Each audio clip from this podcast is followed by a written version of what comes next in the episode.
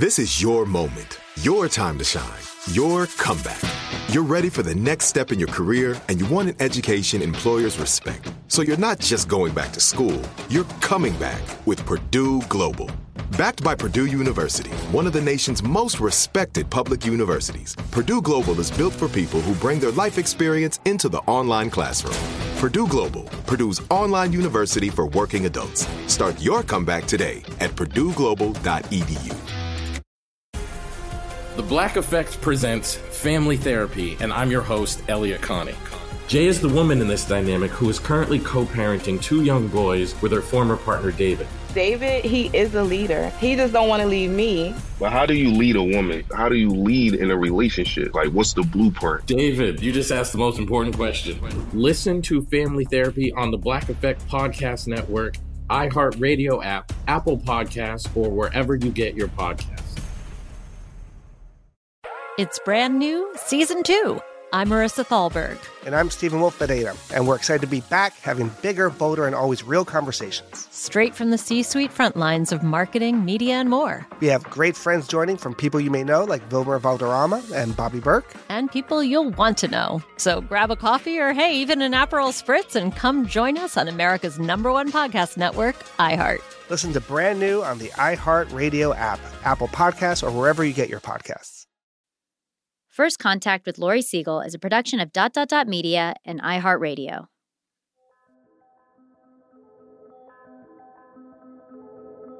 It's very natural whenever something like this happens to focus on the negative because there's so much negative. It's actually much harder, but I think ultimately more productive to also focus on what's better than it's ever been and how do we how do we lean into that? How do we fix the problems, but also how do we just like lean into the stuff that's already better and make it exponentially better? That's where that innovation comes from. So much of the innovation comes from taking advantage and, and, and, further exploring the things that are possible now for the first time ever.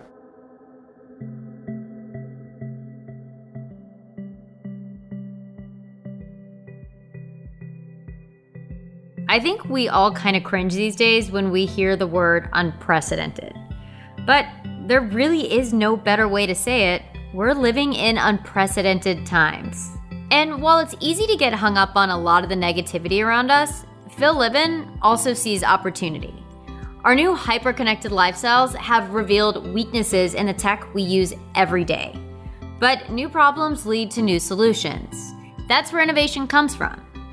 Phil is probably best known as the co founder and former CEO of Evernote these days, he heads up a company called All Turtles, whose latest project, mm-hmm, yes, that's right, it's called mm-hmm, wants to save us all from the Zoom apocalypse. But before we get to Phil, I want to tell you about something new from dot dot dot. It's something I am really excited about. It's our first newsletter called The Gray Area. Each month, The Gray Area confronts the complex issues facing technology and humanity, issues that aren't black and white. And each edition of the newsletter will feature an unfiltered opinion from a big name in tech. Our first contributor is not so coincidentally today's guest on the show, Phil Libin. And if you're listening to this, it's out right now. So don't miss out. Sign up at dot dot dot media.com slash newsletter. Okay, so let's start the show. I'm Laurie Siegel, and this is First Contact. I'm excited to, to interview you. You're a longtime entrepreneur, serial entrepreneur, as they say in the business right? You are a co-founder of Evernote. You now co-founded All Turtles, which we'll get into, and we have mm-hmm, which is I'm not just saying that for our listeners. That's uh, that's a part of All Turtles, and we'll get into that too. But you're just a fascinating entrepreneur and interesting voice, and and I've known you throughout the years. And we always start these interviews with our first contact and how we first met. And I am racking my brain to try to remember how we first met. Do you remember that? I'm don't, but I was pro I want to say that it was like at some conference, probably overseas somewhere, yeah. but I don't, I don't, know why I think that. And yeah. it must have been, I mean, it must have been when you were full time too with Evernote because I always knew you yeah. as Phil from Evernote. You created Evernote, which, you know, was was very successful and and was huge for productivity. So I, I think that's it's always interesting to, to see founders do very different things throughout their careers too, because you're in a whole different stage of your career now too. Uh, yeah, yeah. It's um, I think I started my first company in in 1997. So I guess I've been doing this for you know 23 years. Yeah. Did that math right? Yeah, I did that math right. 23 years. I'm old. Yeah. By startup standards, that's significant. Yeah. Yeah. What was your first company in, in 1997? It was called Engine Five because uh, there was originally going to be five of us, but then two people chickened out. We already bought the domain name, so we just kept it as Engine Five. Uh, we were one of the first uh, kind of dot com Yeah. companies. I remember walking around saying dot com dot com a lot. Uh, we built like uh, shopping carts for some of the first like e-commerce sites. Like we worked for eToys and Barnes and Noble and stuff like that. Back in the beginning of the of the kind of commercial internet, and honestly, it, it, it feels it feels like we're going through a similar thing right now uh, Yeah. with uh, kind of the emergence of video as a like fundamental thing for everyone.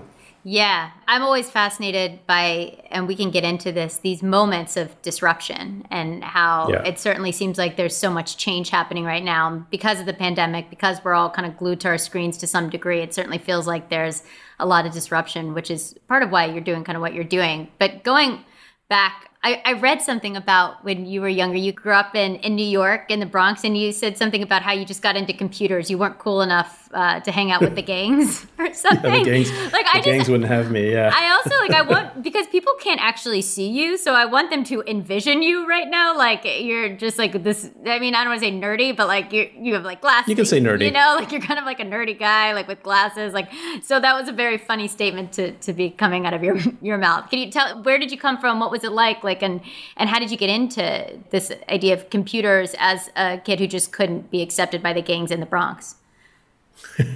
Yeah, well, so I was born in, in what used to be the Soviet Union, in uh, a city that used to be called Leningrad, and now St. Petersburg, and uh, came over as refugees with my family in 1979. Um, Wow. I was eight, I think, uh, and yeah, we settled in the Bronx, and uh, right in the middle of it, uh, a place called Parkchester, which was a pretty, you know, it's a pretty pretty rough neighborhood uh, back then, and um, yeah, I think I I just got lucky. I remember kind of begging my parents for my first computer. You know, when I was uh, I think I, I saw my first computer in junior high school, and then probably got one when I was you know eleven or twelve or something like that. And uh, it was like an old Atari 400, and that was it. And then you know for the next however many decades it's been, I've been a, a dedicated indoorsman, sitting at home hacking around on my on my computer.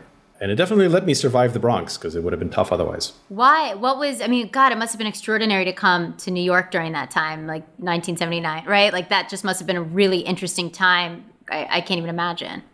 Yeah, it was. It was. I mean, it was so different, obviously, from what Yeah. I was used to. But uh, you know, at, at that age, like at eight, like it's easy to adopt to anything. So I didn't really, I didn't Yeah. really think too much about it. But yeah, it was. It was fascinating. Uh, the neighborhood was, um, you know, was extremely diverse. Um, you know, school was very unpleasant until I got to until I got to high school because basically, you know, I barely spoke any English. I was. I'm kind of um, as a kid, I was very like punchable. You know, like I was kind of like. mean? I was like, I think I well, I had a combination of being of thinking of myself as being smart, and so I was probably pretty smarmy and pretty condescending. But I also didn't speak English very well. Right. And I was also very physically uncoordinated. I was exactly the kind of kid that would like trip over my own shoelaces. And we were poor, so I didn't have like you know it was easy to kind of make fun of you know whatever clothes I was wearing or something. So it's just like a combination of things. So school was very much uh, not great, but you know I had a computer. I had a few really nerdy friends. And yeah, that was that was good enough. And then by the time I got to high school, I went to Bronx Science, uh, which was kind of this like nerd magnet school, and so things Yeah. started things started getting a little bit better. Yeah, after that, I kind of followed the you know the the, the typical nerd trajectory. Um had a lot of good luck. What was it about um, computers, or what was it about that world that was interesting to you? I remember it being like the idea that I could write something and it did something was kind of amazing. I had like just like learning to program when I was, you know, a little kid, like the, the it, it literally felt like magic, right? It literally felt like casting a spell. Like I would like say these words and write these symbols and then like stuff happened. Yeah. It was like the feeling of agency Yeah. that I could actually like make things happen uh, was was was you know pretty significant and really really pretty uh, you know addictive. Yeah. And of course, at that time, like no one really knew what they were doing, so it was easy to like be a teenager and know how to program and do it more or less as well as professional programmers of the time since there were like relatively few. And so, you know, I was able to like get part-time jobs pretty quickly and it was just a very very fortuitous thing like if it wasn't for i have literally like if had i been born 50 years earlier i have no idea what i could have possibly been doing uh, and you went on to i mean i think i saw you sold your first company for like $500 or something when you were when you were really when you were very young very very yeah young. that was uh, yeah in high school In so high that was school. before engine 5 so like in high school Yeah. i started a company and we called it uh, we called it Perseus Data Systems uh, because uh, we took out the Dungeons and Dragons, you know, Uh-huh. deities and demigods book, and we just kind of flipped pages. And Uh-huh. We were going to call it Hermes first because like Hermes is fast. Yeah. But then we were like, nah, that doesn't sound right. Hermes sounds sketchy. So we decided Perseus Data Systems was the name. But yeah, we sold that for 500, 500 big ones. Well, just 500 ones. Yeah. But like in high school, that's a really big deal. Like you must have seen like, wow, like I'm onto something pretty big because five hundred dollars for an entrepreneur in Silicon Valley now is like nothing, but like five hundred dollars in high school is a pretty big deal. So Yeah, I mean, I was working at Carvel Ice Cream at the time. Like Uh-huh. my, my, you know, my summer job or like my part time job was like scooping ice cream at Carvel, Yeah. and I got fired from that. I couldn't. I wasn't. I was not competent enough. Um, why'd you get fired? What'd you do? Well, I couldn't make the. I, I lacked the physical dexterity to make the soft serve cones. Because you know, when you're making the soft serve cones, you have to like, you've got the cone, you've got the soft serve machine, Totally. but you can't just like put the ice cream down the middle of the cone because then you wind up giving away too much ice cream. You have to like twist the cone in an angle so that the ice cream just goes around the edge Right. but doesn't go inside the cone. You're kind of cheating the the customers out of you know they think they're getting the full cone but they're not. And I just I lack the physical dexterity to like turn it in time. So I always wound up like giving away twice as much ice cream and I got fired over that. But I pretended I in my brain I resigned for for ethical reasons because I wasn't cool with like cheating people out of half their cones. So that's what I told myself. I'm like, no, this is oh, this is unethical. I'm out of here. But really, I got fired because I just couldn't I couldn't do it. Yeah. That's amazing. Uh, Sydney Consolation, I was like the worst waitress ever in high school. So, but you, I, it looks like you went on to accomplish some pretty, pretty great things. So let's let's move on. Medium things. Yeah, yeah, but uh, great things. So you you went on and you um you co-founded Evernote, and I want to get to kind of the the whole disruption happening in media right now, and why you have a cool background and all that kind of stuff. But what year did you launch Evernote? Uh, 2008. 2008. Um, so Evernote was um, there was two companies. Yeah. Um, I had just sold my second company, or was Yeah. still in the process of selling my second company. We were in Boston with my team, and we sat around trying to figure out what we wanted to do. And we decided we wanted to. I, we actually had this really good uh, discussion about this. We we said my, my first company was this e-commerce company. And then with the same team, we after we sold out, we started the second company, which was a security company that sold to like big banks and governments. And we we were sitting around in 2007 saying, "I'm tired of thinking about what the customer wants. Like I just don't care. I don't care what banks want. I don't care what governments want. I don't care what e-commerce stores want. I want to make something for ourselves. Like what do we want? Yeah. So we just made a list. This was the same co-founders, and someone said, uh, "Oh, we like video games. Well, we should make a video game company." And we got excited about that. But then I was like, "Ah, there's already so many great video games, and I already don't have time to play them. Like, I don't think we really need more video games. Yeah. like that's not our role." Then somebody said, "Oh, we really like this new social media stuff," and I remember getting excited about making a social media company, but then I said, "Oh, but there's already MySpace, and no one can beat MySpace. Like we just it's, we're too late." so we decided not to do that. And then we said, "Well, what about productivity? We like like feeling productive, and like existing productivity was basically Microsoft Office, and it hadn't changed in 30 years, and Yeah. it wasn't on smartphones. And so we thought, okay, yeah, let's that's that's good. So we started working on it in Boston, and there was this other team in California led by Stepan Pachikov, who was this uh, brilliant uh, Russian American kind of an entrepreneur and inventor, and he had a team of people working on this like cognitive prosthesis idea. And so there were two companies, and we kind of glommed them together in 2007 and relaunched uh, kind of what what was the modern Evernote.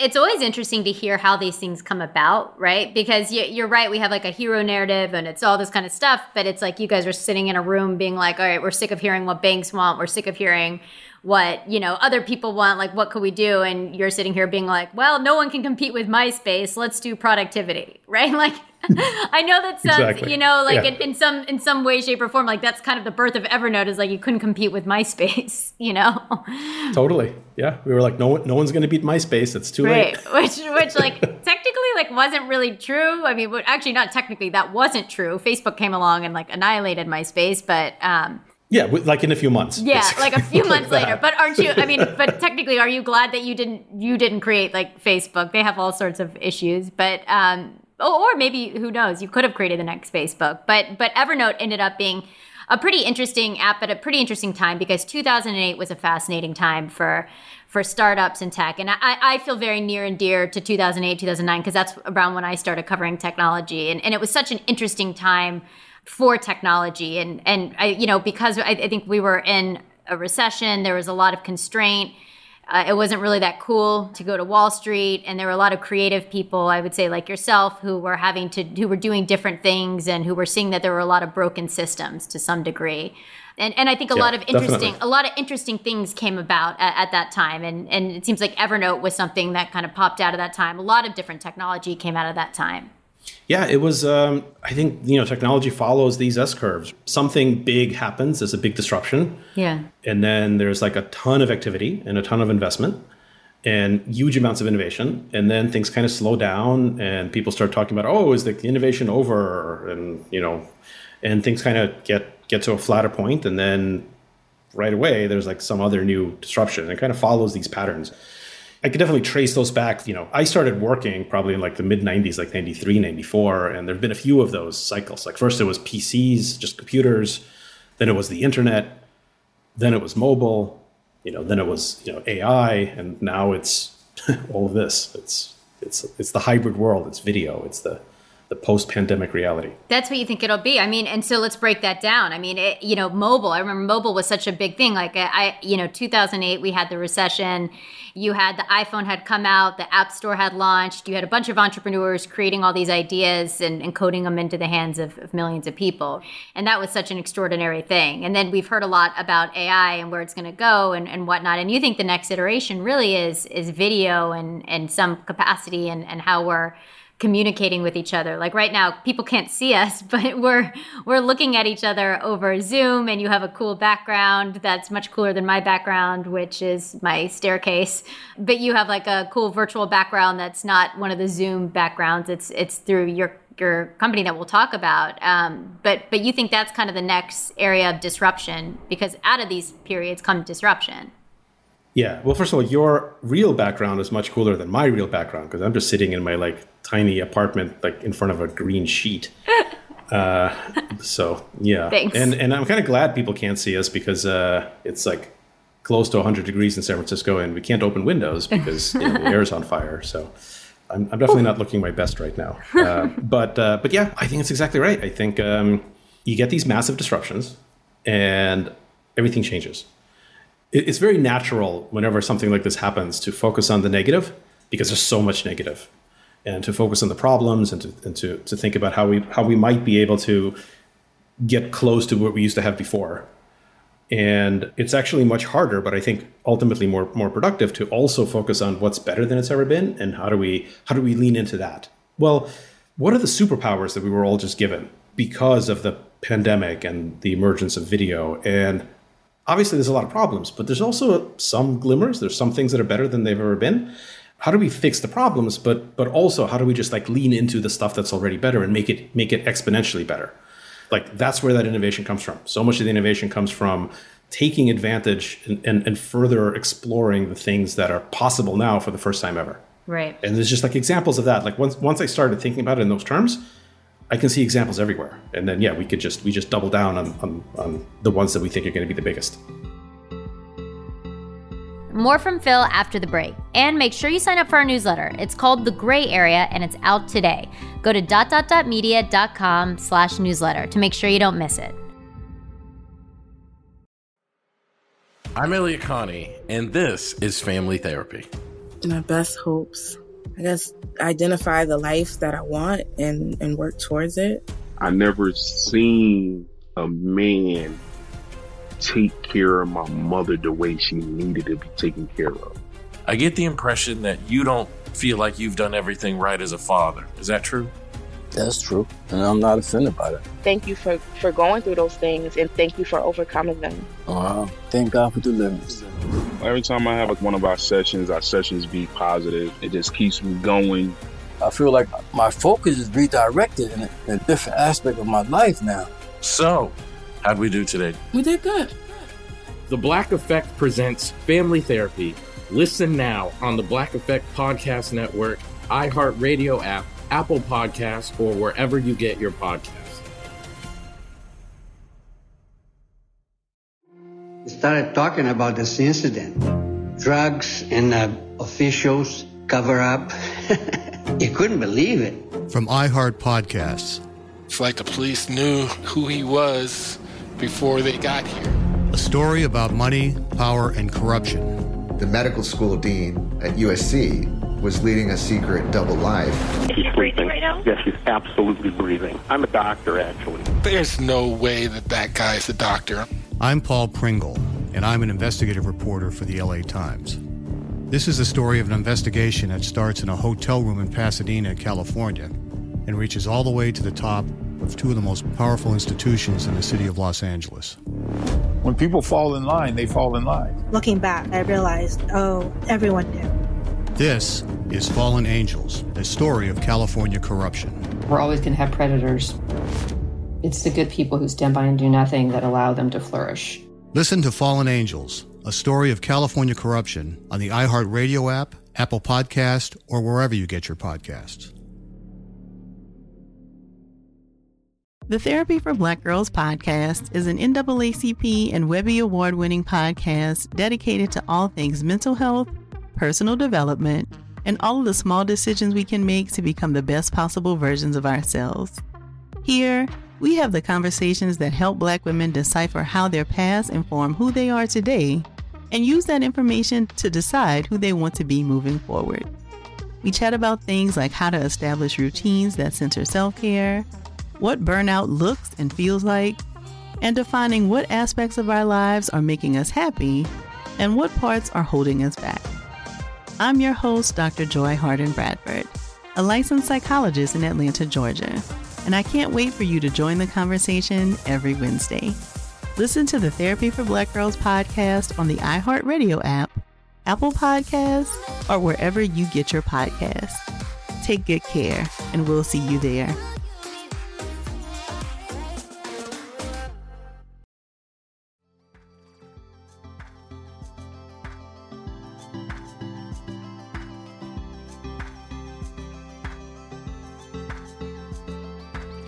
I want to go back to finishing off Evernote, you know, because I think we do tell a bit of a hero story, right? And with Evernote, I mean, you know, I just I always hate to to interview people like you who are on paper pretty successful, uh, very successful, and in Silicon Valley and moderately successful. Uh, like whatever, you're successful in Silicon Valley standards, and and I, you know, and and part of the inside baseball crew, and and people come and and pitch you ideas for funding and you're doing all sorts of different things. But you know being an entrepreneur is really really hard and and very difficult and there are all sorts of problems that come along with it. Um, so before we get into kind of the, the disruption that's happening now you're a much more seasoned entrepreneur now. What would you go back and, and say to yourself back then? What do you wish you knew then well, I, I, certainly didn't create Evernote. I, yeah. I, co-created it with with several other really really brilliant people, and I was I think very very privileged to to be part of that crew for a long time. Um, I think seasoned entrepreneur is an interesting way of, of of, of putting it, and I only realized this very recently, and I wish I had realized it sooner. Imagine like let's just say that you're a skier. Let's say you're great at skiing. I'm clearly not. Like I skied once in my life and never again. Uh, but let's just say you're, you know, you're a great skier and, and, you're like in your 20s and, you know, you're skiing, I don't know, moguls. Is that a skiing thing? I'm, by the way, I've skied once stuff. in my life too. I'm, uh, you're not in, you're in safe company here. okay. But let's say like, you know, we all have friends who are good skiers mm-hmm. and they're, you know, let's just say in their 20s, they're, they're like going all out and they're, they're doing they're jumping and they're doing kind of crazy things. And you know they kind of know that they're yeah they're sort of screwing up their knees a little bit but you know it's worth it because you know it's it's it's, it's fun and they're really good at it.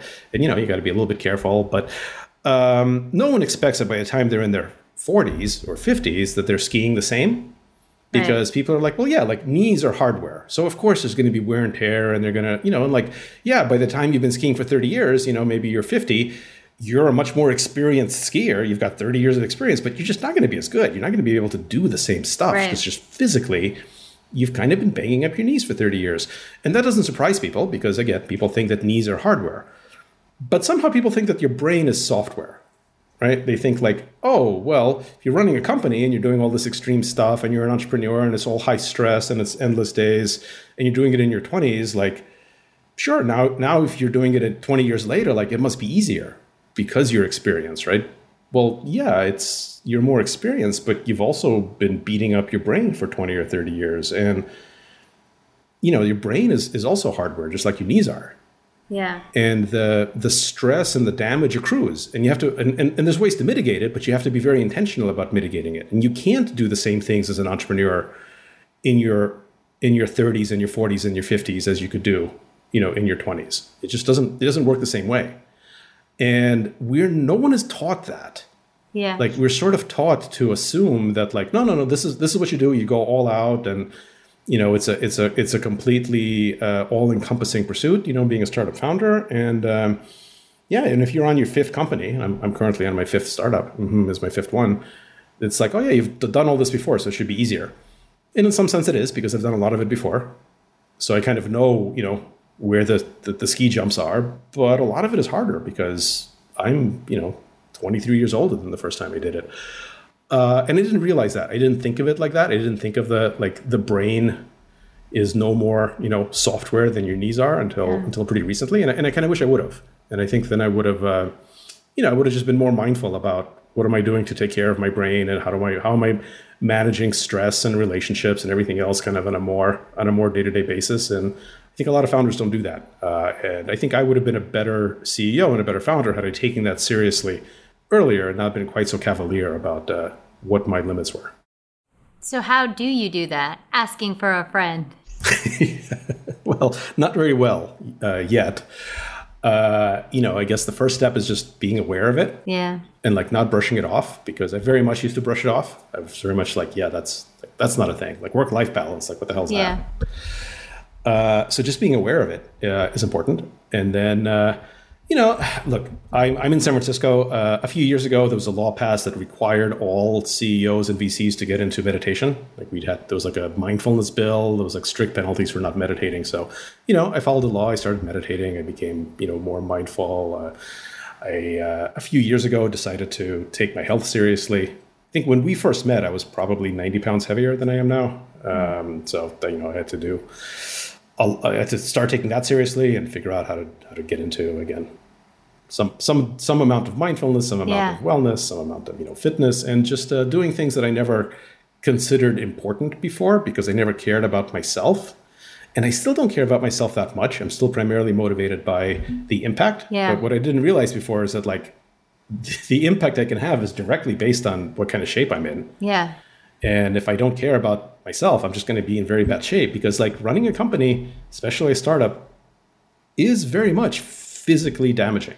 Yeah. Uh, and so, unless you take care of yourself, it's just it's it's it's not it's not the way to maximize your impact. So, I guess if I had to, everything to do all over again, I would have I would have had that realization when I was 25, not when I was Yeah. 45. Uh, but then it's interesting. I actually think like the pandemic has caused me to professionally adopt all sorts of behaviors that I never had before, which I am hopeful will last uh, post pandemic because I think they've been really useful. Like what? Um,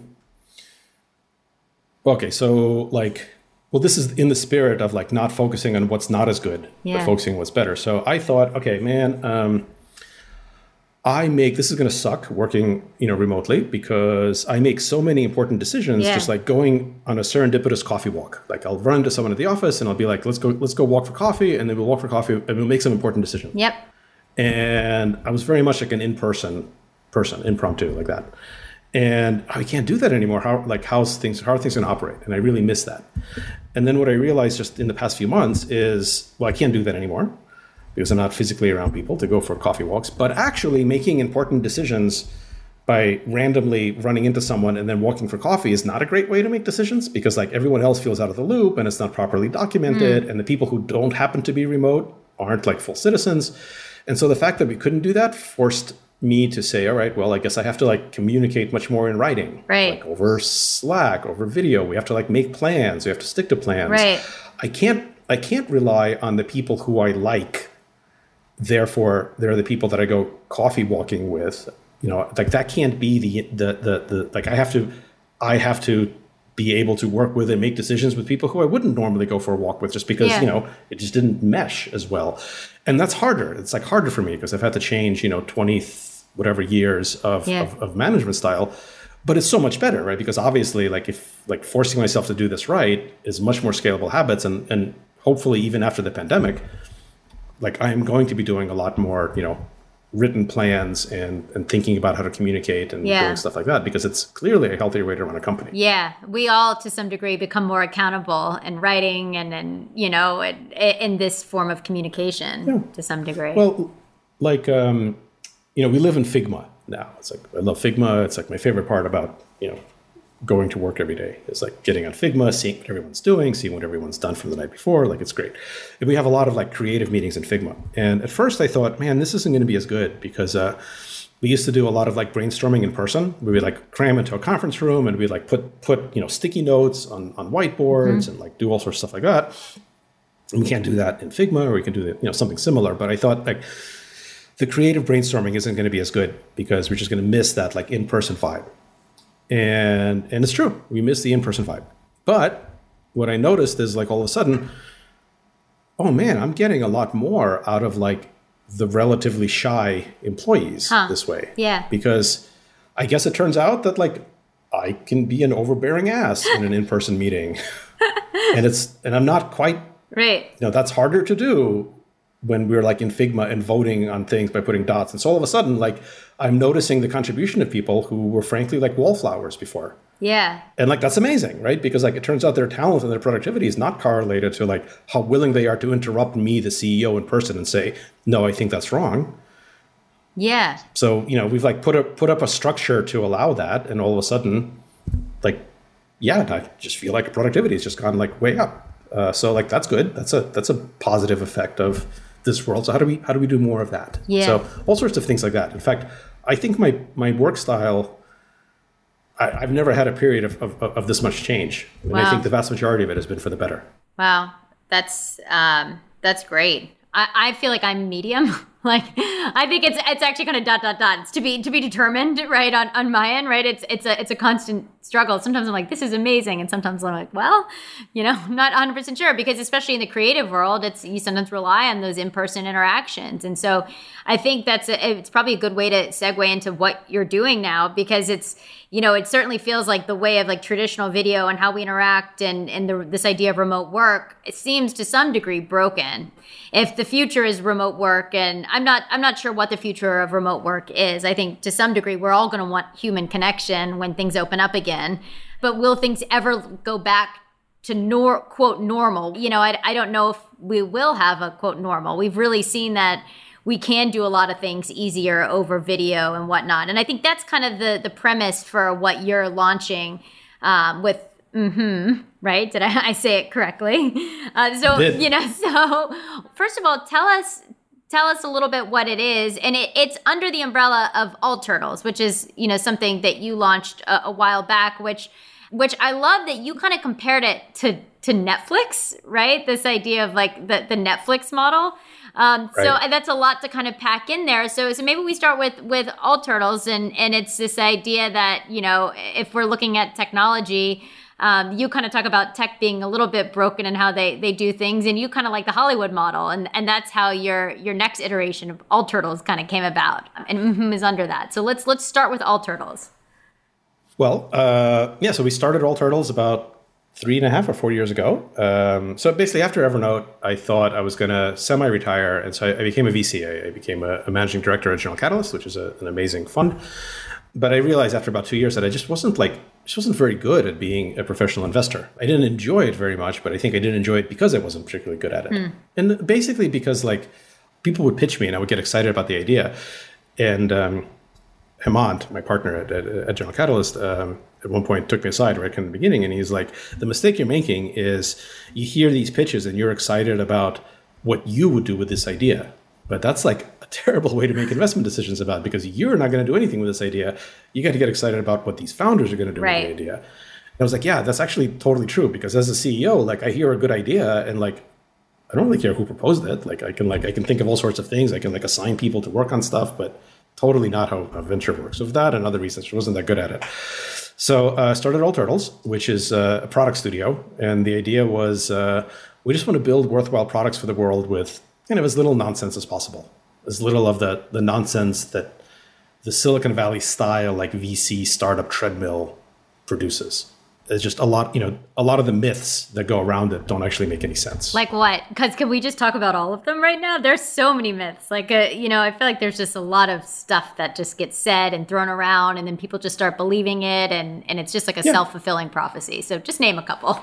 Yeah, well, and and and you know because uh, the conventional wisdom doesn't get to be isn't true, right? It didn't get to be conventional because it's true. The conventional wisdom like gets to be conventional because like it's easy to repeat while sounding smart.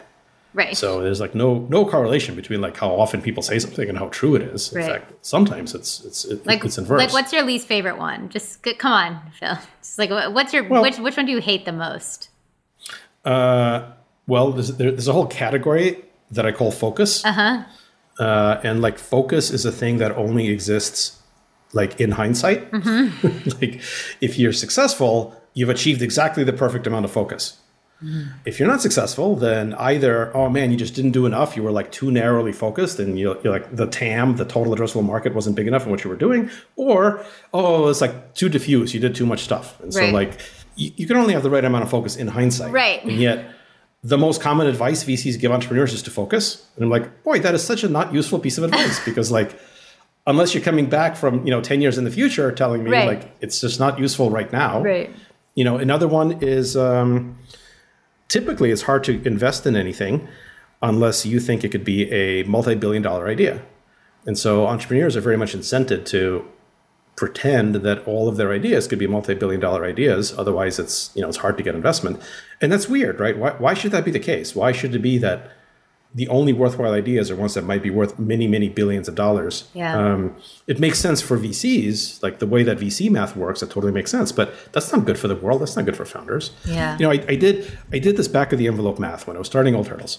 i did this back of the envelope math and i looked at now this was back in like 2017 so it's changed a little bit since then. The industry's gotten a little bit better, but not not by much probably. But I did a little bit of math and I said, okay, what makes you likely to get a top tier Silicon Valley Series A round done? Like just you know just top tier VCs, you know the top twenty or thirty of them, top tier A round. What does it take? And I did a little bit of math, and it turns out there was basically six factors that like contributed that predicted like how likely you were to get a good a good A round from a tech VC in Silicon Valley.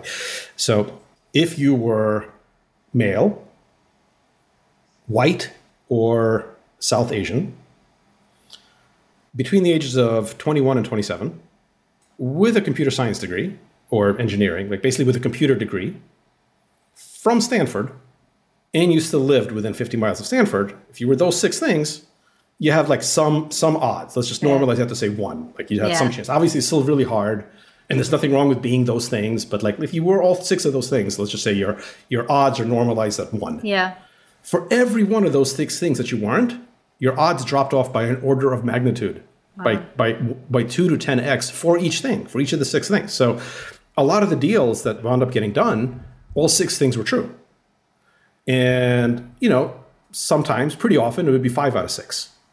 Sometimes four out of six. Wow. Almost never less than that. Like the number of deals that only three out of those six things, things are true or fewer, very low. So if you were a, you know, 40 year old woman in Tokyo that had studied architecture, you know, you could be a Mozart level genius, but you're not, you're not, you're not getting into the, to the startup ecosystem. And there's a lot more people like that than there are the people that meet these six things. Right. And so that's like a massive, massive, massive inefficiency. And again, I'm not like faulting the VC industry for focusing on that. And, and a lot of them are getting a lot better now Yeah. because it makes sense. Like you can you can you can make a lot of money, and there's a lot of great innovation that comes out of those things. But how could that possibly be more than one tenth of one percent of the total possible important innovation in the world? Right. Right. Uh, so we, yeah, so we basically made a studio to try to not have that kind of lens, to try to take a much broader lens. And uh, yeah, we've been working at it for about almost four years. It's been really hard because it's a new model.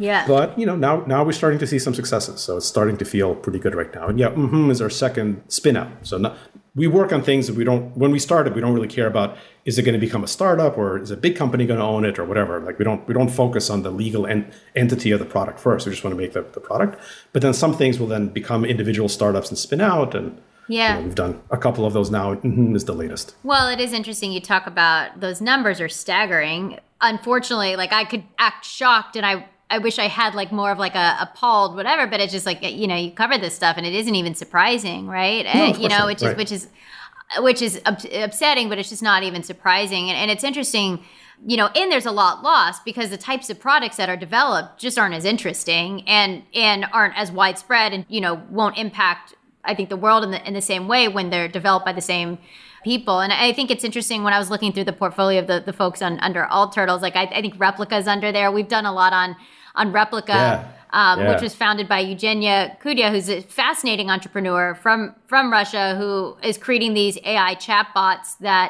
people are befriending, and they're helping with mental health. And there's all these interesting ethical issues, but th- it's such a fascinating, fascinating um, use of technology that could not be more human. That I almost feel like it would take such a different type of entrepreneur, you know. And, and it, she's the exact type of entrepreneur I think that that is so interesting. And so I, I it was cool to see that in your in the portfolio under there. And and I and I do think what you're talking about with the Netflix model was was interesting of giving people the ability to just go kind of create and looking at almost like Hollywood as the model for, you know, helping people create different companies. Yeah, we kind of thought about it like this. Like, let's say, thought experiment. Let's say that um, you are one of the most naturally gifted and talented musicians in the world. Like, you are a Mozart level genius musician. You know, one, literally like you know one in a million. Right now. Well, um, what do you? You don't have to make a music company. Yeah. You just play. Right. And the platforms exist, like YouTube and others, where if you're really like Mozart level genius, like yeah, your music will reach you know millions of people, and uh, you can focus on what you're amazingly good at. Yeah. Let's say you're one of these like again one in a million super brilliant you know writers. You don't have to like start a publishing company. You can write, Yeah. and there's platforms exist where you're gonna you know be able to to get to a big audience. But if you're like a Mozart level one in a million genius like product creator, you have to start a company first? Like, we tell you, like, oh, yeah, that's a great idea. Here's the Wikipedia page on how to start a startup. Uh, here's what a 409A evaluation is. Go raise some money. Uh, and, like, first become a mediocre CEO of this, like, fragile little thing called a startup. And then we'll talk about your product idea.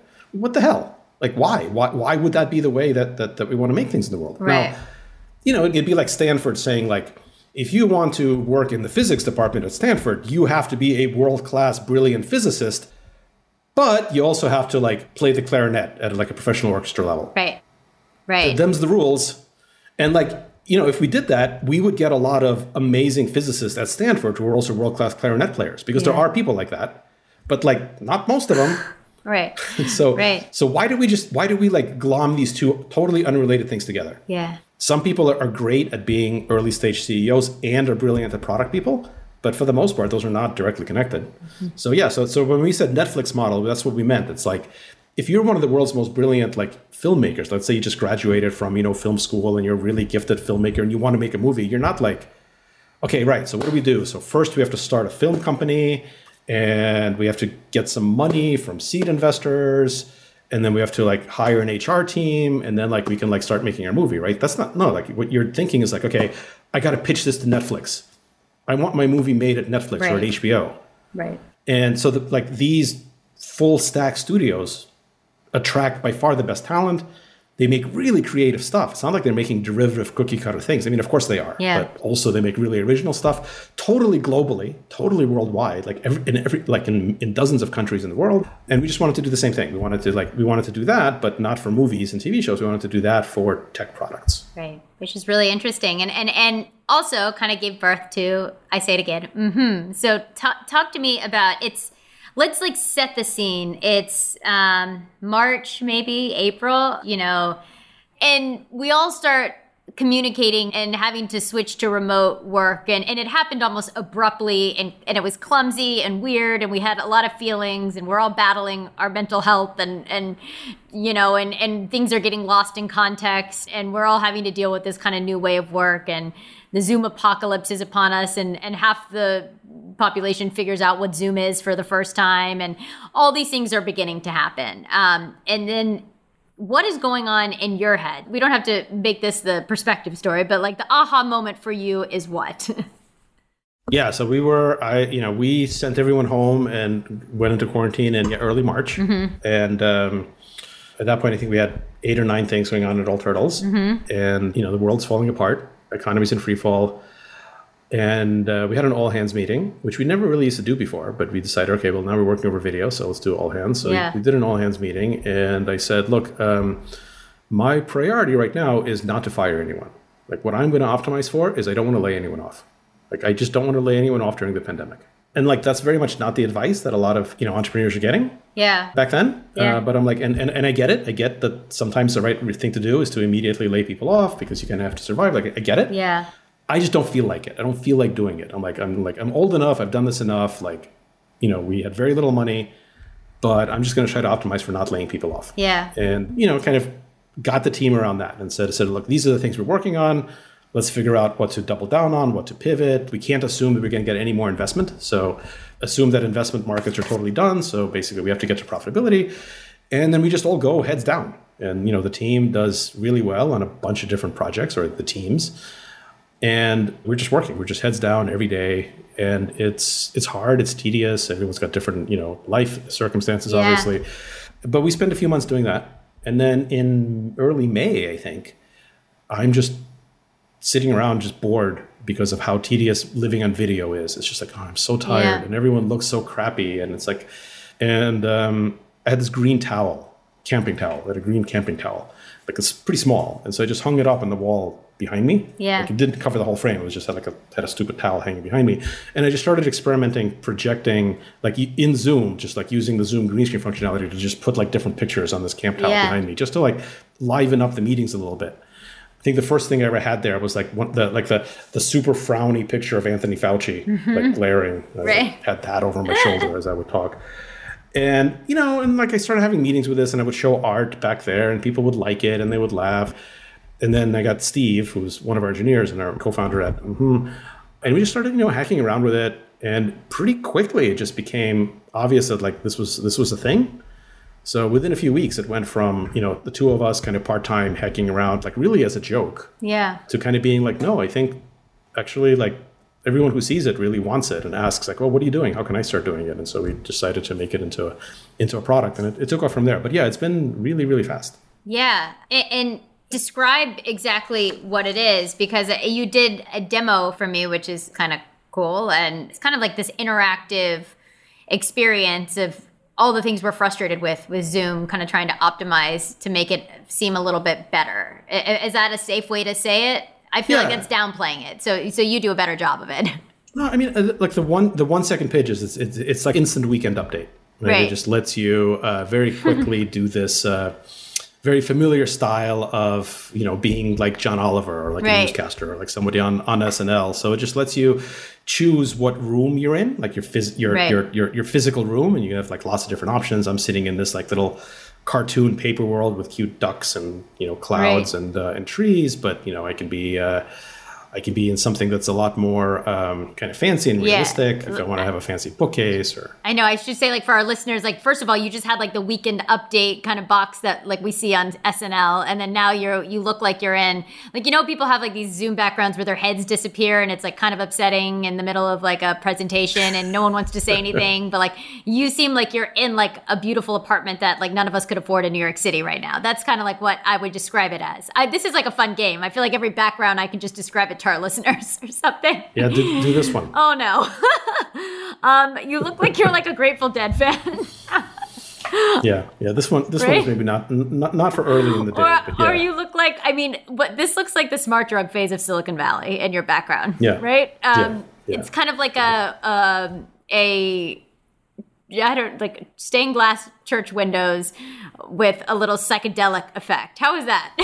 That's, that's quite good. Yeah. Thank you. Man, we should get you like write the descriptions for for these things. I mean, a creator storyteller nonetheless. Keep All right. Yeah. Yeah. Okay. so, I can basically. I can choose you know I can choose backgrounds. Oh, uh, this is cool. a, a scrolling kind of Game of Thrones style you know paper map Mhm. or, or something. Uh, I Yeah. like I think this one's my favorite. I think I like this one is like nice and calm. Wow. It's just Yeah. paper waves. Right. Uh, and then I and then I just have a screen, and uh, the screen behind me, I can just show kind of whatever I want to show. I can choose where you know where it goes, what site it's in, uh, and I can do presentations like this. So if I'm, um, you know, if I want to present a slide rather than having to share my screen, I can just, uh, you know, I can shrink and I can fly around the screen. I can you know point Yeah. to things you know this way. Um, so it just makes it really easy to um, make this really visually compelling uh, communication. And I can do that by myself. We have a co-pilot mode, so two people can do this kind of at the same time.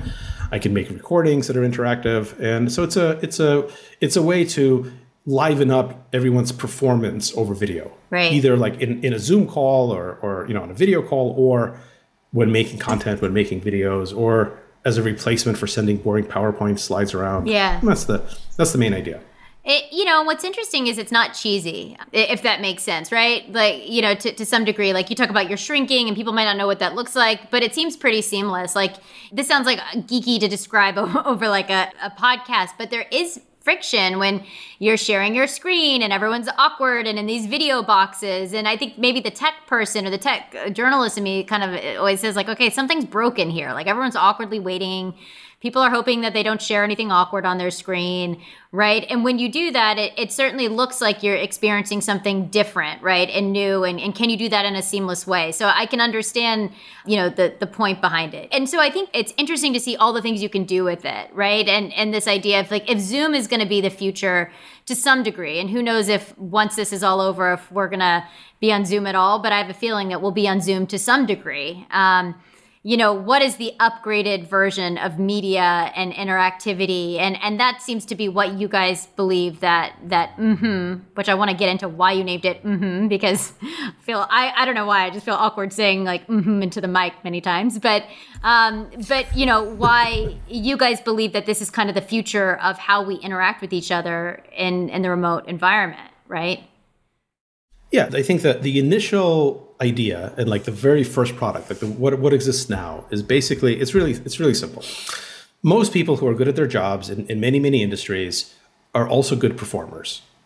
So you know if you think about like the best teachers you've ever had, like those teachers like knew that they were performers and were good at performing.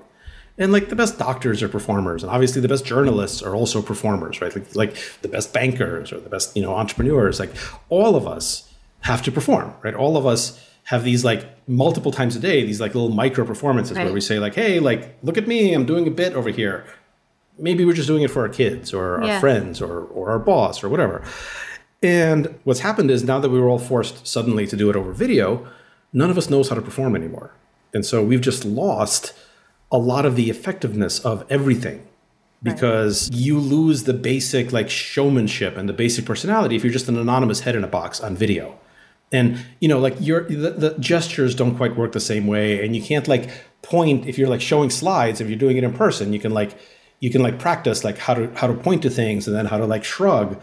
But if you're performing over Zoom and you're like just doing a presentation, people you're either asking people to choose between looking at you or looking at your slides and not both at the same time. And so you just lose like all of that basic showmanship capabilities. And that just made everything worse, like shockingly worse, because all of a sudden we went from a world where people who were kind of at the top of the game inherently knew how to be somewhat memorable yeah to, well, no, none of us know how to do this now. right And so we were just trying to fix that. We were just kind of trying to say, like, there's actually no reason that stuff over video needs to be boring. In fact, like, obviously we have TV, right? We have Saturday Night Live, we have movies. There's whole industries of people that know how to be quite entertaining over video. It's just that the rest of us don't. And actually, those those people don't either over Zoom because it's a very different tool set. So can we just improve people's performance? Can we just re-inject some personality into this. And so we, we thought, you know, we thought a lot about mhm, and what you did in the product. We were like, and we decided specifically like, we are not a communication product. We're not a collaboration product. We're not like where your team gathers to do work. Like we're not trying to replace Figma or Slack or any of these other things. we improve your performance. Like what, what you do in mm-hmm is you perform. You have a micro performance. And we're very focused on that. And, and there's just not a lot of people doing that. Yeah. Uh, surprisingly, I think there's going to be now.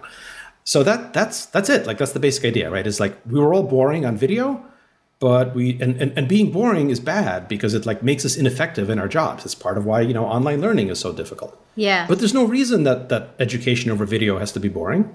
Like I was, um, you know, back back in the real world, I, I was on the speaking circuit. I would once in a while through some poor set of decisions, people would pay me to go and give a talk about something, Mhm. usually entrepreneurship or something, something, right? And you know, I, I'm okay at it. Uh, like I was, I was an okay professional speaker. And uh, I was talking to my speaking bureau uh, a few months ago, and they were like, "Man, yeah, like online, like the whole industry is just dead. Like no one wants to pay for for people to give speeches online because they're like they're boring and it's like they're not engaging and like you, you can't compete with like people's kids running around and you can't hold their interest." And I'm like, "I can." Right. Like you you can't because you suck at speaking over video, but like when I do it, it's okay. yeah. And like, you know, those people had the same kids running around last year when they were watching the final season of Game of Thrones, and they had no problem. Like, HBO had no problem holding their attention. So let's just like let's just not try to replicate the old style. Let's do something native to this medium, and it could be quite good. And when I give a speech now about you know naming or branding or whatever, like it's much better than I used to do it in person because I can like fly around the screen and point at things with my head and show graphs, and I couldn't do these things Yeah. in person before. So so that was really the idea. It's just like let's just make people entertaining again so that the world can start being effective Yeah. and not like dreary. And then from there, it obviously became a much bigger thing because I think you're right. I think this is a once in a generation transformation of the entire world. So, what does that mean for how we communicate? When you say this is a, a once in a generation transformation of the world, what, as a tech entrepreneur, do you think will be completely transformed? Well, um, so I think the main change uh, is this, right? Is that everything is hybrid. And, you know, for your listeners, I just put up a slide that says everything is hybrid. Yeah. It's you know, very literal. So everything is hybrid from now on. And uh, really hybrid, I think, like this. Like imagine the spectrum of in person to online, right? There's like some stuff that's in person, some stuff that's online. And then there's a, a different dimension of live versus pre-recorded. So if you kind of cross these two things, you get a you get a two by two, you get four quadrants, right? In person, live, online, and recorded. And in the before times, you know, eight months ago, almost every experience fit neatly into just one of these quadrants, right? So, for example, like music concerts were in person and live, what and like doctor's visits were in person and live, Yeah. but like YouTube videos were online Right. and pre-recorded, and it was pretty rare for something to exist in more than one box. Once in a while, but pretty rare. And the big change now is because we're doing so much stuff over video, the boundaries between these boxes is melting away. Yeah. And we can rebuild every single experience as a combination of live plus in person plus pre-recorded plus online. We can like we can remix each of those things. And this is a massive transformation. And it'll continue after we emerge back, you know, blinking into the sun because it's better than it ever was before. Like for example, for healthcare, right? Like if I had to you know, make an appointment to see a doctor before, you know, eight months ago, I'd have to like pick up the phone and like be on hold and then like schedule an appointment and then drive to a doctor's office and then sit in the in the lobby and wait and then like finally get in person and, and, and, talk with the doctor who was like trying to get me to get rid of me as quickly as possible because he had to see, you know, 50 more patients. Why? Like I'm never doing that again, right? It's obviously much better to just be able to like hop in online and not drive and Yeah. you know not have to wait and you know get a lot more attention uh, and have things explained to me kind of correctly. And also like the doctor doesn't have to explain everything to me live. I can just you know click around and do stuff myself. And if i need to come in in person for some you know lab test or something then i can do that. Otherwise things can be mailed to my house. Like that is the hybrid experience and it's better than the than the only in-person experience and i think the same thing is true for education and for sales and for like all of these other things It's better, right? It's better if you can still maintain some sense of humanity because what I think we all struggle with right now is, um, you know, this this experience right now. Um, this is great because we have the things in the background and I can see you more animated and whatnot, but oh man, if I were able to see you in person, wouldn't it be extraordinary? We haven't seen each other in, in so long, you know? And and so how do you replicate and not replicate because you talk about not wanting to replicate that, right? But how do you recreate a new experience that feels uh, rewarding and human? And how do you utilize technology to do that? Because right now, I think and and we've I've talked about this for a long time, but technology does make us, and we are in a moment where technology, uh, we're all questioning, does make us feel lonelier, worse. You know, we're we're looking at misinformation. We are looking at like a time where kind of the pendulum have swung one way, and and we are at a moment in the pandemic where we're relying on a lot of these these platforms to make us feel better and, and they're not necessarily bringing us more human connection and if anything it's kind of quite the opposite yeah, I think I think that's right. I think there's um, I think there's kind of two really important philosophical concepts of what you just said. One is yeah, you're totally right. Like it's not about replicating the, the old reality. Uh, that's that's a really big thing, right? If you think about replicating the old reality and with a new set of limitations and technologies, like it's always going to be disappointing because the old reality was built using the old technology and limitations, and you can't replicate it. So if you if if if your success is like how close can you get to the old reality? You're always going to fail. Right. So you can't replicate it. You have to you have to redesign it, right? You have to do it native to the new reality. Yeah. The example here is um, imagine um, some of the very first movies ever made, like the f- earliest films, you know, from the teens and 20s, 1920s. They had film cameras, but they hadn't invented anything else about movies. And so what they knew was theater and so they were just trying to replicate the, re- the old reality, which is actors on a stage. And so they would just like film actors on a stage. And early films really weird because that's all they knew. They hadn't invented like close ups and two camera shots and cutaways and editing. But a few decades later, you had the first like native to cinema, you know, directors, and they invented all the stuff. And we had movies. And movies were a totally different thing than theater. But for a while, people were thinking of them as like, oh, it's a very poor substitute for theater.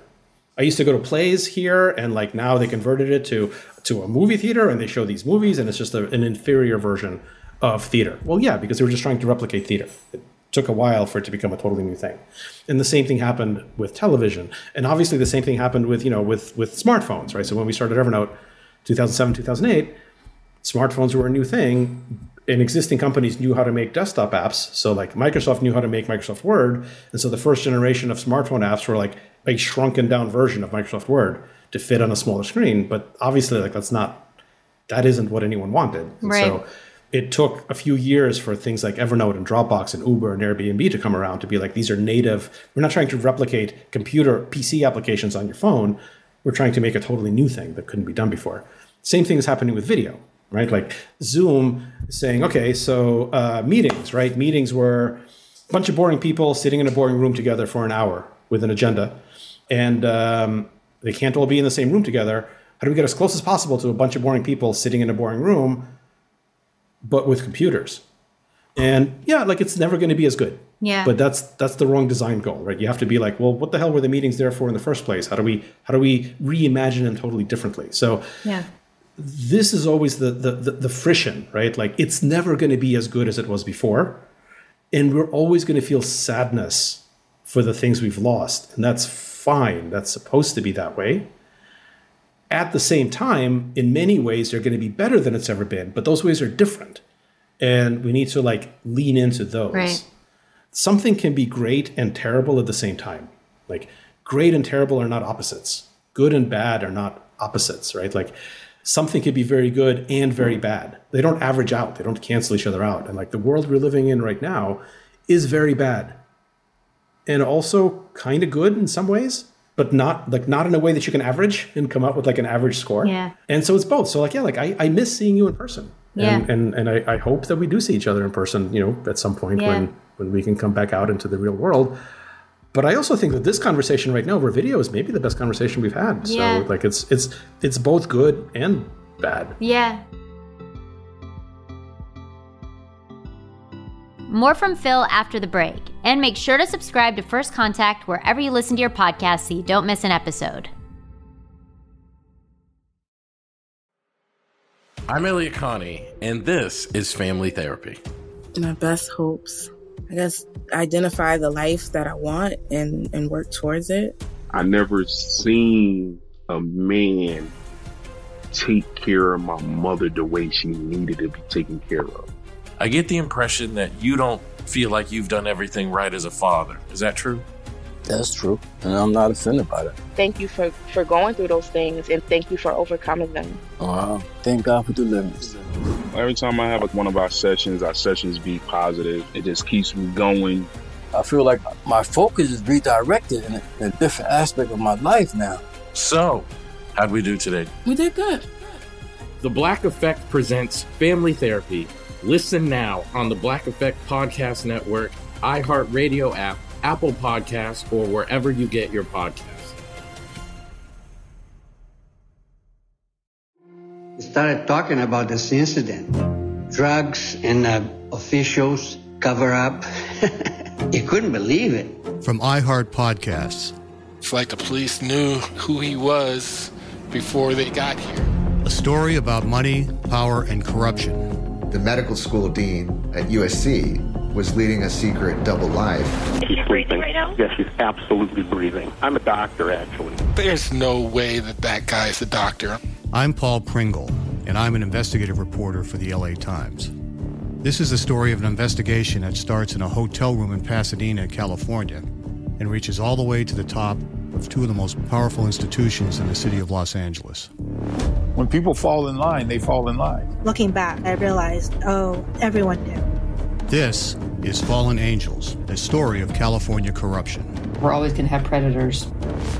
It's the good people who stand by and do nothing that allow them to flourish. Listen to Fallen Angels, a story of California corruption on the iHeartRadio app, Apple Podcast, or wherever you get your podcasts. The Therapy for Black Girls podcast is an NAACP and Webby Award winning podcast dedicated to all things mental health, personal development, and all of the small decisions we can make to become the best possible versions of ourselves. Here, we have the conversations that help Black women decipher how their past inform who they are today and use that information to decide who they want to be moving forward. We chat about things like how to establish routines that center self care, what burnout looks and feels like, and defining what aspects of our lives are making us happy and what parts are holding us back. I'm your host, Dr. Joy Harden Bradford, a licensed psychologist in Atlanta, Georgia, and I can't wait for you to join the conversation every Wednesday. Listen to the Therapy for Black Girls podcast on the iHeartRadio app, Apple Podcasts, or wherever you get your podcasts. Take good care, and we'll see you there.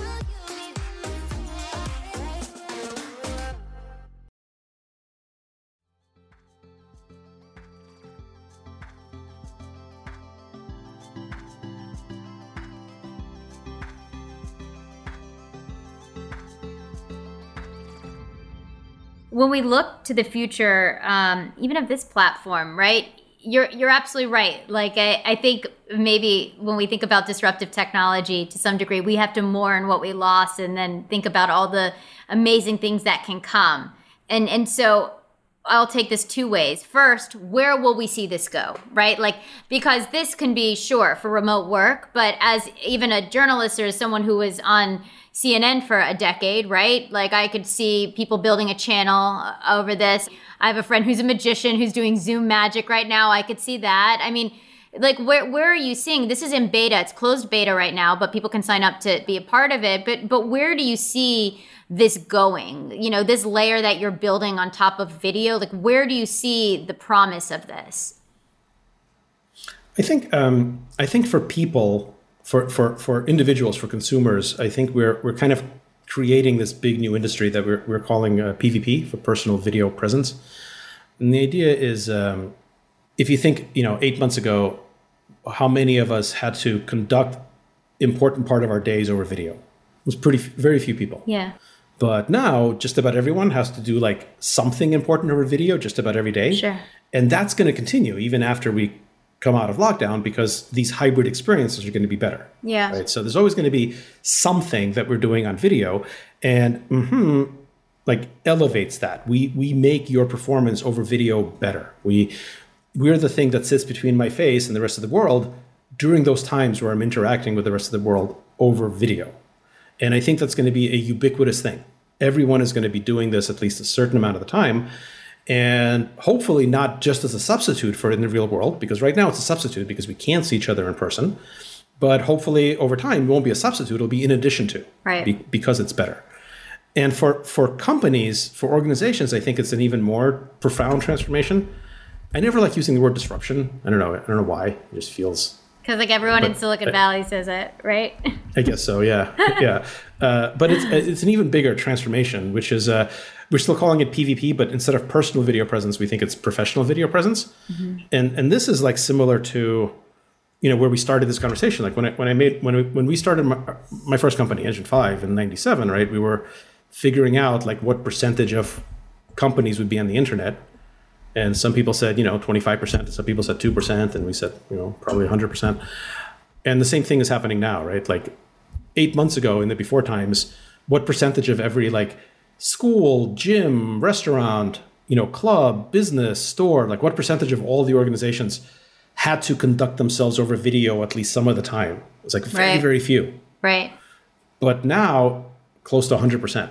And so just like in the late 90s and early 2000s, we went from 1% of like organizations being on the internet to Yeah. 100% Sure. we're going to go from like 1% of the organizations being on video to 100% Right. very soon. And it's going to change everything. It's going to change, uh, again, the way that we get healthcare and the way that we have meetings. And some of the changes will make us miss the before times. And some of the changes will be ridiculously better than they were before. Because of the way the human brain works, we tend to focus much more on on like the feeling of um, missing something. the- the- nostalgia. the- I mean, and by the way, nostalgia it, now strong. is such a moment for nostalgia too. Yeah, exactly. Yeah. So we'll definitely like Sure. those of us who remember it will definitely miss like the good old days, and we'll remember them as having been better than they really were. yeah. But we'll also like very gratefully accept all of the improvements, and like those will pretty much go without comment. Well, All of the all of the stuff that's better will be just be like automatic. You know, I remember um, being in in the newsroom and being part of the before I even started covering technology. I was doing breaking news at CNN. And I remember the iReport days and when Twitter was beginning to get big. And it was amazing because it was 2008, 2009, and everyone was able to be their own news reporter to some degree. And it was the democratization of information. And it was just such an incredible time. You know, the plane went down to the Hudson and, and someone tweeted that infamous image of, of people walking across the plane in the Hudson and getting to safety. And, and, and these were the days where we saw the power of disruptive technology to let us all be journalists to some degree. And and so when you when you talk about you know letting us all be professional video folks right?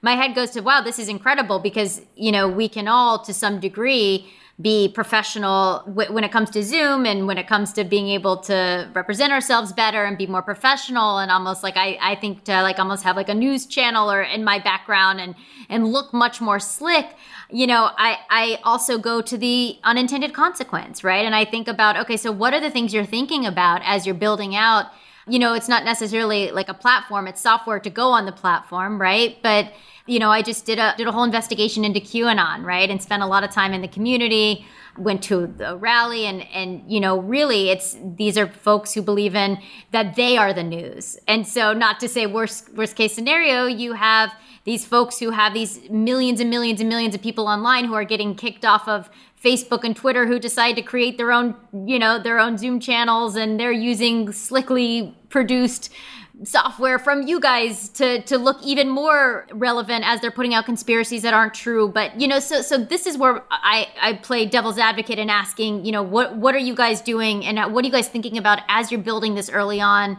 knowing all we know now about what tech companies have struggled with over the last you know five ten years with the rise of misinformation and with you know the, these um, these struggles over free speech and hate speech and the spread of conspiracies and all that kind of stuff i'm sure you're having conversations about it Yeah, a, a, a, a lot of them. I think the important thing is to acknowledge that we don't we don't know yet. We don't have all the answers, but we do have a particular point of view, and we have we've at least identified the questions. And one thing that I'm really committed to is I hate this notion that technology is neutral.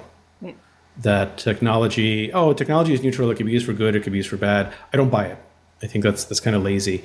I think it's you know it's passing the buck. But I also think that's a big deal that you say that. And and I say that as, as someone who's talked to many different founders throughout the years. Like as long as I've covered tech, like you talk to entrepreneurs who are building platforms and they say tech is neutral, it can be used for good or bad, it's a reflection of us humans, like, you know, and they built platforms on this. We're just the pipes. And and that's you building something saying like, hey, that's lazy. Like that's a I don't know, that's like a pretty big deal to to kind of come out in a strong way and say that. I, I mean, I, I maybe it's it's it's how I felt for a long time, and it's how I think a lot of the people that uh, that I work with uh, feel. Uh, so certainly not new to the to the ethos of all turtles of, of, of kind of how we started it. The whole point is, look, technology. Okay, fire is neutral, right? When it occurs in nature, it's neutral. It's just fire. As soon as you like make a product that uses fire, that's not neutral anymore. You've expressed an opinion about how you want fire used in the world, right? Like technology is not a naturally occurring thing. It's an, it's a very intentionally built thing, and whenever you do something intentionally, you have a point of view. Right. You can try to conceal that point of view. You can try not to think through it enough because you maybe don't care, but like you have a point of view, you have a, an actual effect, right? Any technology that's been high impact by definition has like moved the world in some way and it's absolutely the responsibility of the creators of that technology to say what direction do they want the world to move in by releasing this product or this technology intentionally like what do they want? And then how do they know if it's doing that? And how do they know if it's doing something else that's you know maybe unintentional? But it's their responsibility. It's it's our responsibility as technologists to worry about the intentional and unintentional uses and the effects of our products not just on the people who use our products but just as much on the people who don't use our products so, like, when you're in the closed door meetings with, mm-hmm, like, what are you thinking about is like the unintentional use of the software that you're building? Like, what what is the jam session of worst case scenario?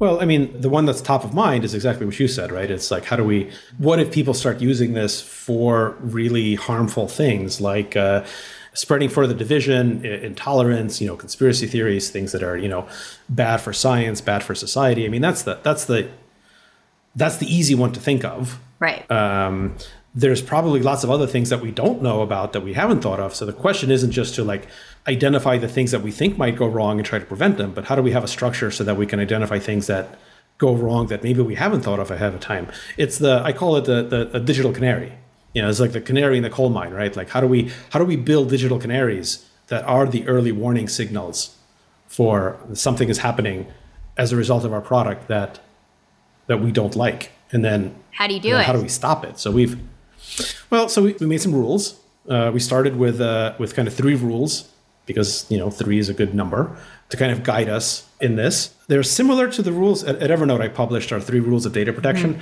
These are similar. We're just kind of refined them a little bit. They're basically uh, they're all written to be tautologies. They're all written to sound like very obvious, like A equals A, because I think like the whole point is all of these rules are very obvious, and the fact that not every company does them is kind of the problem. Like they should be really obvious.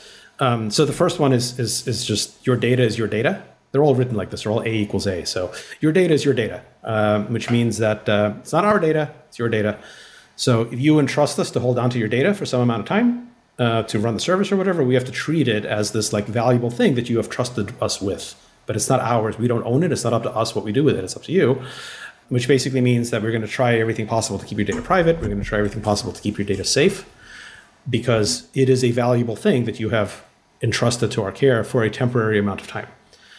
The second rule is the product is the product, right? Again, this sounds, it's almost stupid sounding, right? To say the product is the product. Yeah, because for so many companies, you don't know what the product is. Right. Uh, and, you know, there's a common saying where, like, if you're not sure what the product is, then, like, maybe you're the product.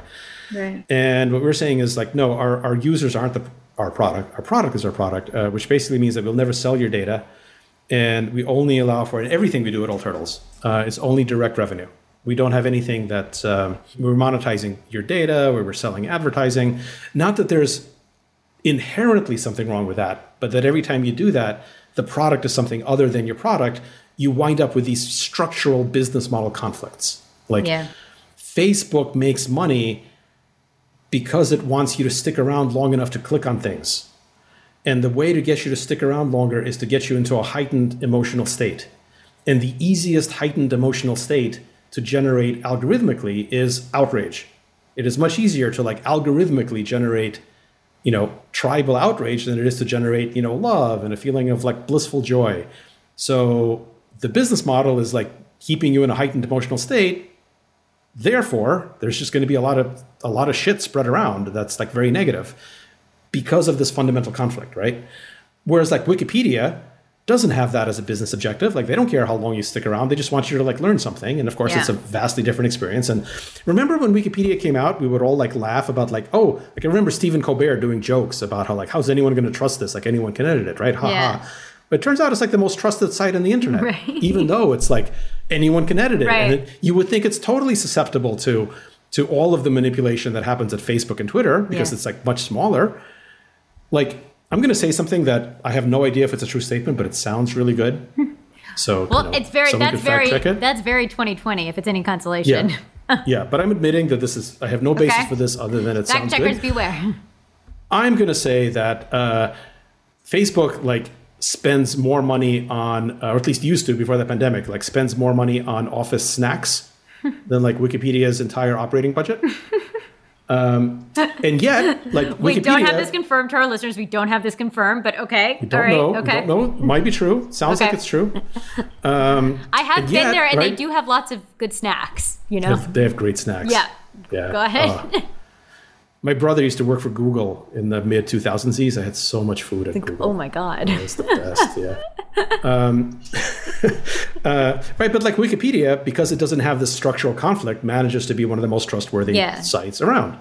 So, so that's the second rule, right? The product is the product, and then the third rule is our community is our community, which basically means that it is our responsibility. Like we are inviting people in, it is our responsibility to make sure that people are using us for the stuff that we want in the world and not the stuff that we don't. And here, the the idea is we have to have a strong point of view about what we want, and we have to spend a ton of money and time and resources promoting and highlighting and, and sponsoring and curating the stuff we want. Like we want to spend a hundred times the amount of resources on making sure that there's worthwhile, beautiful, important things made and shared with. mhm. Like we have to actively spend money and time on that. And I want to spend a hundred times more on that than I do on getting rid of the stuff we don't want. But that's also equally important. Like we also have to like get rid of the stuff we want because it's our community. So does that mean you won't let uh, there are people on the no list? Like that means as people begin to sign up, as you begin to open up, it's automatic no if you find out they're in QAnon community or they are, you know, uh, members neo Nazis. Is, is there a point? You talk about having a point of view early on. So what does that actually mean? Yeah, I hate neo Nazis, and I'm not going to let them on the platform if it's in any way possible to do it. Right. Like, that's, I But- mean, but it doesn't have to get more complicated, So right? what about- Sometimes we can't prevent it, Right. obviously, right? Like, you're not, especially like if you're just using mhm the way that you and I are using it, which is we're just on a Zoom call, right? And I'm Yeah. using it like because of rule number one, your data is your data. We're not spying on that, right? So we don't see what Right. everyone is doing like internally. So if neo Nazis want to use it on their you know internal Zoom calls, we're not going to find out about that Right.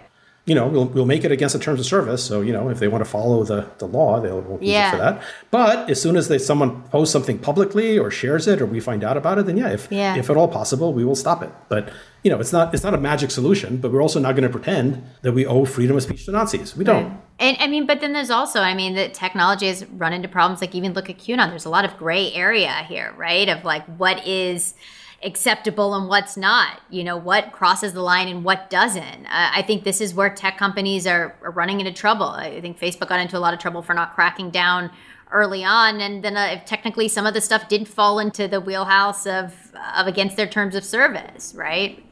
Yeah, but look, let's just say there's always gray areas. But I often think the gray area is a little bit exaggerated. So let's say, you know, you're having you're having a house party. You've invited people to come to your house. You're having a house party and you haven't set like that many rules about what people are allowed to do and what they aren't because like, you know, there's gray areas. Who's to say? Right. But then you find out that there's this like one guy like in the house and they're doing some like really depraved shit. Whatever, use your imagination, but it's clearly not cool. Right. And you're like, yeah, I didn't make any rules, but I'm clearly not cool with this. Right. So you're going to throw that that person out. Yeah. And you're not going to be like, well, I didn't specify ahead of time exactly what it was and what it wasn't, and maybe next time you'll have like better rules. But of course, there's going to be gray areas, and of course, there's going to be some edge case where it could go either way. But there's a lot of things that can't go either way that are very clear. Yeah. And if you're hosting a party, it is very much your ethical and legal responsibility to be accountable for what's there, right? If you're driving a car, you are legally responsible for Yeah. like the activity of your passengers. You don't get to say like, well, it's it's a gray area. Well, yeah, it is, but you're driving the car, so you're responsible. And so a, a part of it is just that step, right? Is that the technologists acknowledging their responsibility Yeah. for the community that they make, like very specifically, Right. and not pretending that it's we don't have responsibility for it. We do have responsibility for it. And yes, we're going to get it wrong sometimes because there are gray areas, but if we acknowledge our responsibility, we can at least get it right most of the time. Yeah. And so I think that's like a big part of it. And I think Facebook is starting to do a lot better with that, but it didn't start out because there was all sorts of like libertarian nonsense. But uh, uh, sorry, I can go on a long rant But about that's that. funny, that, but that it, feels but, like a, but it is it is it is super funny because it, it I mean what you're trying to say or what you what it sounds like you're saying is like take responsibility. If you don't think it should be on there, don't don't put it on there. Don't hide behind the fine print. Is what you're saying to some degree. Yeah, and, and don't and don't pretend that you can't even take responsibility because how could you even imagine ahead of time what people are going to do? Like just take the responsibility and no, and but the flip side of that is that the rest of the world shouldn't expect perfect performance from you. Of course, you're going to sometimes get things wrong, but you've taken responsibility. You've done absolutely the best you can, and you got to be serious about that. Then to play devil's advocate, there's the whole other side of this, right? Which is these these Silicon Valley folks. They just have too much power to decide what stays and what goes. So what say you to that? Uh, I mean, yeah, that is the other side, and Yeah. I find that side much less compelling. right. uh, just because I don't think that's responsible for nearly as much of the problems with the world. Yeah. Uh, I'm all in favor if governments wanted to legislate stuff, then they would supersede what the tech founders do. But, you know, frankly, like if I'm running a private company and I'm staying within the laws, then it's going to be up to me what who I allow and who I don't based on my ethical and moral responsibilities to the world. Yeah. And if somebody doesn't agree with my uh, moral and ethical responsibilities, then hopefully there's like lots of other options. But yeah, I I, I, I get that argument, but I kind of call bullshit on it. But but that's just step one. Like acknowledging the responsibility is just step one. Step two, which I think Facebook also didn't do that much of in the beginning, and they still kind of lame about this, I think, is Facebook didn't spend billions of dollars putting out the things that they wanted. Like like making sh- they didn't have a strong point of view about this is what we want to see on facebook. And like here let us let us spotlight it let us create it let us sponsor it. Like this is the stuff that's good. You know instagram actually wound up doing that pretty well in, in the beginning right? Instagram said like we want to be the place for really beautiful photography. Right. And they, they they spotlighted it and they curated it and they spend money making it.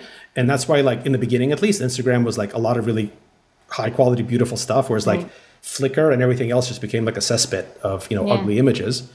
Uh, but you know and they, they didn't they didn't keep up with it very much but they at least you know tried. So so the second step is like you know again i'm hosting this party. I have an opinion about the vibe that i want and it's my responsibility as the host to like to push it in that direction Yeah. I'm not going to be like, okay, everyone do whatever they want. No, like I, I, I wanted a particular theme to this party. I'm gonna, I'm gonna like highlight the things. I'm gonna like buy some of the food. I'm gonna, you know, I'm gonna like do whatever is necessary to get the vibe in the right direction. And I think, I think that companies ought to spend again a hundred times more on that than on the negative. Yeah. Because what you spotlight is what you get. If Yeah. you set the tone of this as a place that is not for neo Nazis, you're going to get fewer neo Nazis. Yeah. Just because, like, they don't want to hang out at a party that's very much not welcoming to them either. Yeah. So that's that's also part of it, right? It's just like, yeah, it's your responsibility. Make sure you don't have a business model that contradicts that responsibility by, oh yeah, yeah, I say I don't want conflict, but I make money when there's conflict. Like, if there's ever a disconnect between the way you make money and what your values are, and you're a for-profit company, like your values don't matter. Yeah. It's, it's always going to go towards how you make money. So make sure there's no conflict, and then you know make sure we we actually promote the stuff that we want to see. And the last thing is get rid of the stuff that we don't want to see, which hopefully we won't have to spend billions of dollars a year on because we've done all the other things correctly. But if we have to, we have to. Well, that's super interesting, and I'm glad we got into it because I've been saying mm-hmm and and in an awkward way for a long time. So like. Tell me, you are a naming person. I feel like you do brand stuff very well. Where on earth did mm-hmm come from? Well, you know, it, it, came out of All Turtles as the studio, mm-hmm. and for years people would ask me like, "Why'd you call it All Turtles? It's such a strange name. Why is it called All Turtles?" And I was like, "Hold my beer." Like I, I, just wanted, I wanted a name that would make people stop asking me about why All Turtles is such a strange name. So, so we came up with, mm-hmm, and total success. No one's asked me about All Turtles, you know, since then. Um, I, look, the real reason is um, it's it's actually kind of exactly what you said. It's a it's a word that everyone can say unintentionally. Everyone can say mm-hmm without thinking about it. But if you try to say it intentionally, it's actually this friction like even I have to like pause for a second and consider like how I'm going to pronounce it and which syllable am I going to inflect. And so it's almost like every time I say the name, it's like a little micro performance. Mm-hmm. I have to perform it. and um, the app is for performing, it's for improving your performance. And so, like, to get you started, like just thinking of the name is a little performance. And I think it's kind of beautiful. So that's why we named it that.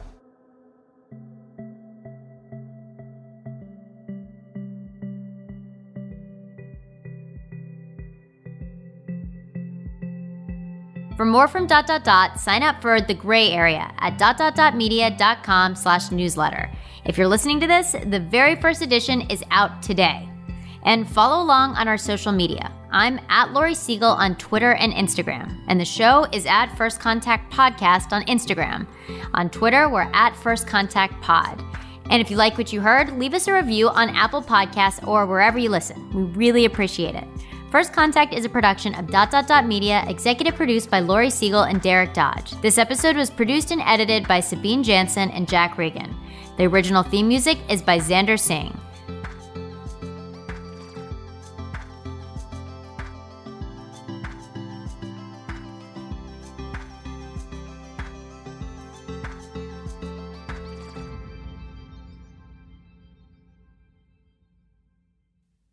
First Contact with Laurie Siegel is a production of Dot Dot Dot Media and iHeartRadio. The Black Effect presents Family Therapy, and I'm your host, Elliott Connie. Jay is the woman in this dynamic who is currently co parenting two young boys with her former partner, David. David, he is a leader. He just don't want to leave me. But how do you lead a woman? How do you lead in a relationship? Like, what's the blueprint? David, you just asked the most important question. Listen to Family Therapy on the Black Effect Podcast Network, iHeartRadio app, Apple Podcasts, or wherever you get your podcasts. It's brand new, season two. I'm Marisa Thalberg. And I'm Stephen Wolf Bedeta. And we're excited to be back having bigger, bolder, and always real conversations. Straight from the C suite front lines of marketing, media, and more. We have great friends joining from people you may know, like Wilmer Valderrama and Bobby Berk. And people you'll want to know. So grab a coffee or, hey, even an Aperol Spritz and come join us on America's number one podcast network, iHeart. Listen to brand new on the iHeart Radio app, Apple Podcasts, or wherever you get your podcasts. Imagine you're a fly on the wall at a dinner between the mafia, the CIA, and the KGB. That's where my new podcast begins. This is Neil Strauss, host of To Live and Die in LA, and I wanted to quickly tell you about an intense new series about a dangerous spy taught to seduce men for their secrets and sometimes their lives. From Tenderfoot TV, this is To Die For. To Die For is available now. Listen for free on the iHeartRadio app, Apple Podcasts or wherever you get your podcasts.